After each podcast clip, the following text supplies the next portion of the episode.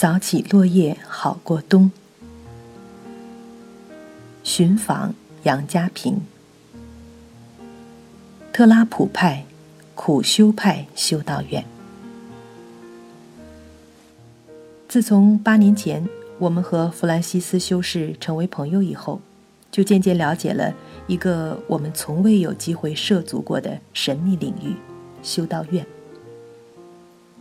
我们接触的修道院，碰巧是其中最严谨克己的一支——特拉普派，人称苦修派。在美国，即使对修院生活知之不多的人，甚至是对天主教有成见的人，提到特拉普派，多少都会肃然起敬。大家别的不知道，至少知道他们从17世纪建立这个修行制度开始，修士除了与上帝对话，是终生不说话的。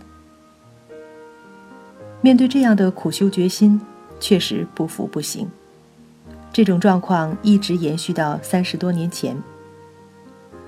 二十世纪六十年代，第二次梵蒂冈大公会议解除了这个禁令之后，他们在自己的修院内部生活中还是基本静默的。在弗兰西斯生活的圣灵修道院，现在还设有一个静默区，在这个区域内。还是完全禁止开口的。这还不算，他们还有各种严格的约束。他们身无分文，没有私人财产。他们在凌晨三点左右就起床，去他们院内的教堂早祷，天天如此。他们依据规则，必须辛勤劳作，自给自足。所以，除了祷告，他们都在干活。周末没有休息，永远没有退休。年迈的修士只要还能起床，他们就会慢慢的起来祷告和工作。他们做面包，做果酱，在苗圃耕耘，直至生命的最后一息。然后简单的安葬在修院的墓地里，没有棺木，只有一袭白布裹身，默默归于尘土。我们每隔一段时间就去看一次弗兰西斯修士，有时也向他了解一些宗教知识。我们曾经以为弗兰西斯终会在某一天开始对我们做宗教劝说，后来才知道，这一幕永远不会发生。他们的规则之一就是不主动传教。他们也不参与民众的宗教礼仪，比如主持婚礼和葬礼等等。我们最终明白，特拉普派修院在本质上与我们这样的凡夫俗子，永远只是相遇而不相交的。这是一群以宗教思考为生命的圣徒的生存方式。为此，我们很珍惜这样一份难得的相遇，但是。我们从来没有想过，自己会更深一步的走进特拉普派修院的历史。直到三年前，在一个圣灵修道院的巨大银杏树洒满了秋日金黄的星期天，我们和弗兰西斯在修士们自己围住的人工湖边聊天。湖上飘荡着一群群被修士们惯坏了的野雁、野鸭。在聊到中国近代历史和西方宗教的影响时，我漫不经心地说：“中国那时大概就差没有过特拉普派修道院了。”弗兰西斯平静地回答：“中国有特拉普派修道院的。这样吧，我到修院图书馆去拿一本书给你们看。”我们顿时对这本书充满好奇。我跟着弗兰西斯去图书馆，那是在一个阁楼上，估计有一千多平方英尺的空间，满满当当的都是书架。阳光从屋顶的天窗穿过，暖暖的投射在一个年轻的修士身上。他静静地坐在一个计算机旁，正利用互联网给图书编目。看到我们进来，他抬起头，微笑着打个招呼，就又低头工作了。趁着弗兰西斯在找书的时候，我匆匆浏览了一下藏书。他们的藏书涉及范围很广，除了宗教方面的书籍，整套的大百科全书，还涉及天文、地理、历史、艺术、计算机技术。此外，还有大量小说。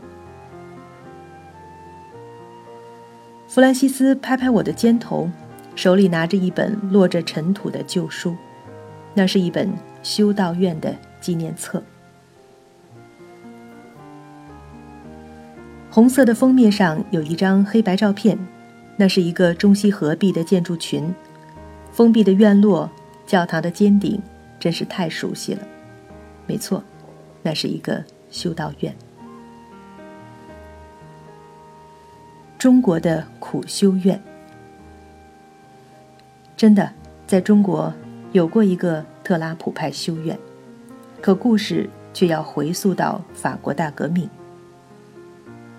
在法国修道院厚重的石墙后面，远离世俗的祈祷和劳作修行一个半世纪以后，特拉普派的修士们受到法国大革命的巨大冲击。革命容不得僧侣，也不打算对修道院问个青红皂白。沉默无语、远绝尘世的特拉普派。因此无法幸免。修院被毁，修士被追杀，往日只飘荡着黑白两色僧服的肃静修院，只剩断壁残垣，血迹斑斑。特拉普派几乎被灭绝，侥幸有一支在一七九零年出逃瑞士，不久又开始新一程的苦修。他们无法改变。这是他们的生存方式。经过近一百年的休养生息，特拉普派又逐步扩展，一个个教友加入他们的沉默行列。基于法国大革命的教训，他们在世界各地寻找能够容下他们生存的地方建院，他们开始兴散。宽容的北美也因此成为他们的一个主要基地。然而，修院的生存方式注定他们的发展是缓慢的。在19世纪末，全世界还是只有53个特拉普派修道院，其中有一个新建的，在中国的太行山深处。机会最初出现在1870年，罗马天主教一位名叫德莱普莱斯的主教，在那一年即将调任中国的教职。这是一位充满宗教热忱的主教，他一直梦想在中国也建立一个修道院，却苦于没有经费。正巧在他离开罗马之前，十分偶然地遇到索菲亚，一位相当有名的女公爵。她十分富有，却正准备舍弃一切，进入在布鲁塞尔附近的一所修院当修女。这所修院属于加尔默罗会。也是天主教修院的一个分支。共同的宗教热忱使他们一拍即合。索菲亚当场承诺捐出六万法郎，作为一个中国修道院的筹建基金。德莱普莱斯主教的这个想法是有他的考虑的。修道院的修士不同于传教士，传教士要深入世俗社区，修士们则远离人烟。尤其在经历法国大革命以后，修道院选址的第一标准是和平安宁之地。当时的中国已经经历了三百年稳定的清王朝统治，有的是人迹稀少的深山老林，似乎完全有可能为一小群默默修行的人找到一片永远避开战乱的安静所在。最初，他们商议的修院是和索菲亚入修的那个修院同教派的姐妹院，也是加尔默罗会的。他们甚至已经打算派出几个先行者，可是带队的修女突然重病不愈，计划只能取消。经过考虑，这些捐款转交给了欧洲的特拉普派，让他们有机会在中国建立一个修道院。恰在此时，中国太行山区有一个杨姓家族，向教会捐出了一大块土地。于是，未来修院的所在地就这么偶然确定，落在一个叫做杨家坪的地方。捐出的这块土地确实很大，大致有一百平方公里。可是，那远不是什么沃土良田，而是深山沟里的乱石滩。经过一番准备，担负着创院重任的索诺修士。从欧洲来到现在的北京，他稍事休息，就在一个炎热的夏日出发去杨家坪。随行相伴建院的只有另一名欧洲修士，其余的同行者是向导等人。没有公路，他们扎进茫茫太行，足足在羊肠小道上艰难攀援了三天，才到达这块未经人们触动的处女地。这里是一片荒野，满地大石块，虎豹狼熊狐一应俱全。那是一八八三年的六月十六日。整整半年以后，才有另外三个来自法国的修士到达。这五名修士形成的小小社群，开始了在中国建立第一个特拉普派修道院的工作。他们称它为。神位，神位的开创。每个特拉普派修道院的发展，都是在另一个母修院的基础上分产出来的。一般的修院社群都不太大，修士达到一定数量，他们就会派出几个修士，在原来修院的财力和精神支持下，选择一个遥远的荒原，从零开始，分产出另一个修院社群来。我们的朋友弗兰西斯所在的圣灵修院，就是在半个多世纪以前从肯塔基州的修院孵化出来的，所以他们都习惯于开创期的艰辛。记得弗兰西斯告诉我们，他们的开创者来佐治亚州的时候，面对一片荒原，无从下手。遵照教规，他们最终必须达到自给自足的生存，于是。他们就给当时的佐治亚州农业部写信咨询。修士们寄去了圣灵修院的土壤样品，希望农业部给他们一些建议。这土壤适宜于什么样的农作物？得到的回答居然是烧砖。然而，杨家坪对于习惯艰苦创业的特拉普派修士来说，还是格外艰巨。他们在法国也有一个母修院，可是他们不仅远离法国的母修院，还远离着自己的文化根源。尽管逐步有中国的天主教徒加入这个苦修教派的社群，参与开创，可是对这样一个乱世滩来说，人手总是不够。第一任索诺院长，也是第一个踏上杨家坪的修士。他度过的正是最艰苦的一段。一八八七年，他不再担任院长，可以回法国了。可是他坚持留下，直到在建院十周年时默默去世。第一个躺在杨家坪修道院的修士墓地里。他走的时候很安详，他看到当年的乱石滩，经过这十年，已经收拾出一小块齐整的土地。一圈卷棚顶、中国北方居民式样的大四合院儿已经干干净净地围了起来，院旁还开垦出一片丰产的菜园。当年那个由五名欧洲修士初创的修行社群，已经是一个拥有七十二名成员的大家庭，大多数为中国修士。这里严格执行特拉普派的修行教规，他们依然是静默。虔诚劳作，远离尘世。在索诺修士离世时，他辛勤参与开创的第一个中国特拉普派修道院已经初具规模。世俗世界往往不能理解修道院生活。在一千五百年前建立的圣本笃规则，其实在试图制度化的寻求满足人的精神、心智和体力之间平衡的方式。进入修院的都是在宗教上有虔诚追求的人，精神需求一般不存在问题。而宗教本身又是一门艰深学问，涉及哲学、伦理等等人类的本源和终极课题。充满了穷其一生而不能解决的疑问。修院都有庞大的图书馆，涉猎的范围很广，这些研究课题和研究条件都足以满足人的心智需求。同时，为自给自足而设置的劳动，也在平衡人的体力活动的需求。而特拉普派更强调苦修，即在艰苦克己的条件下净化自己的心灵。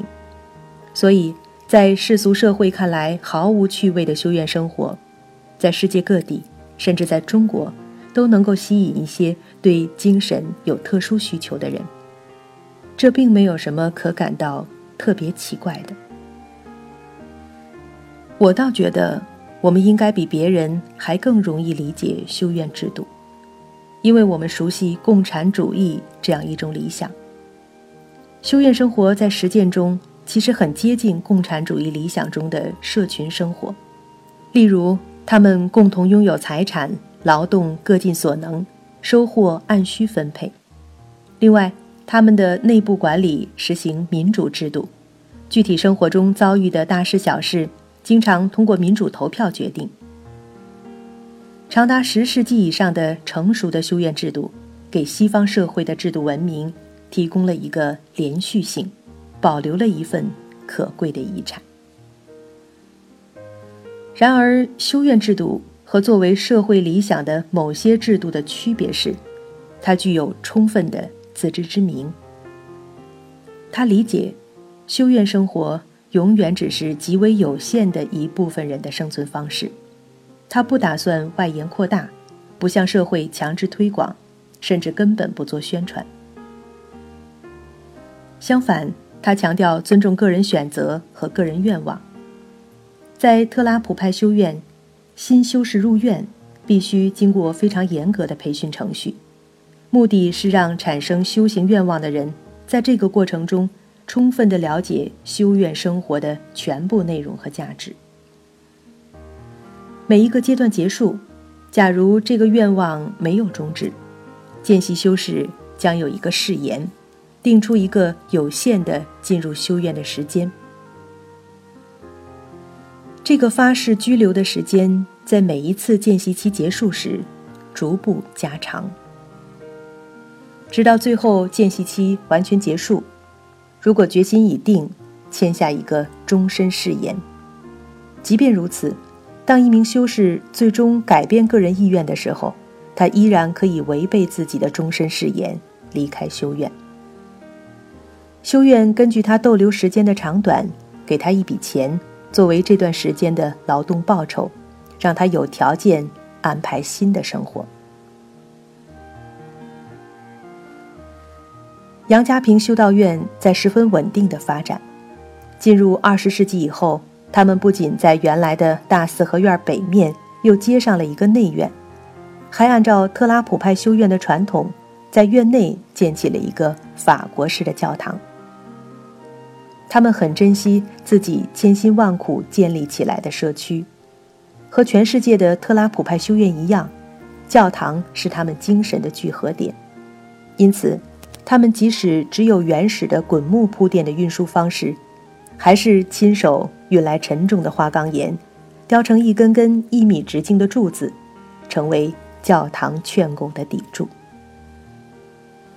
修士们终于有了自己的乐土。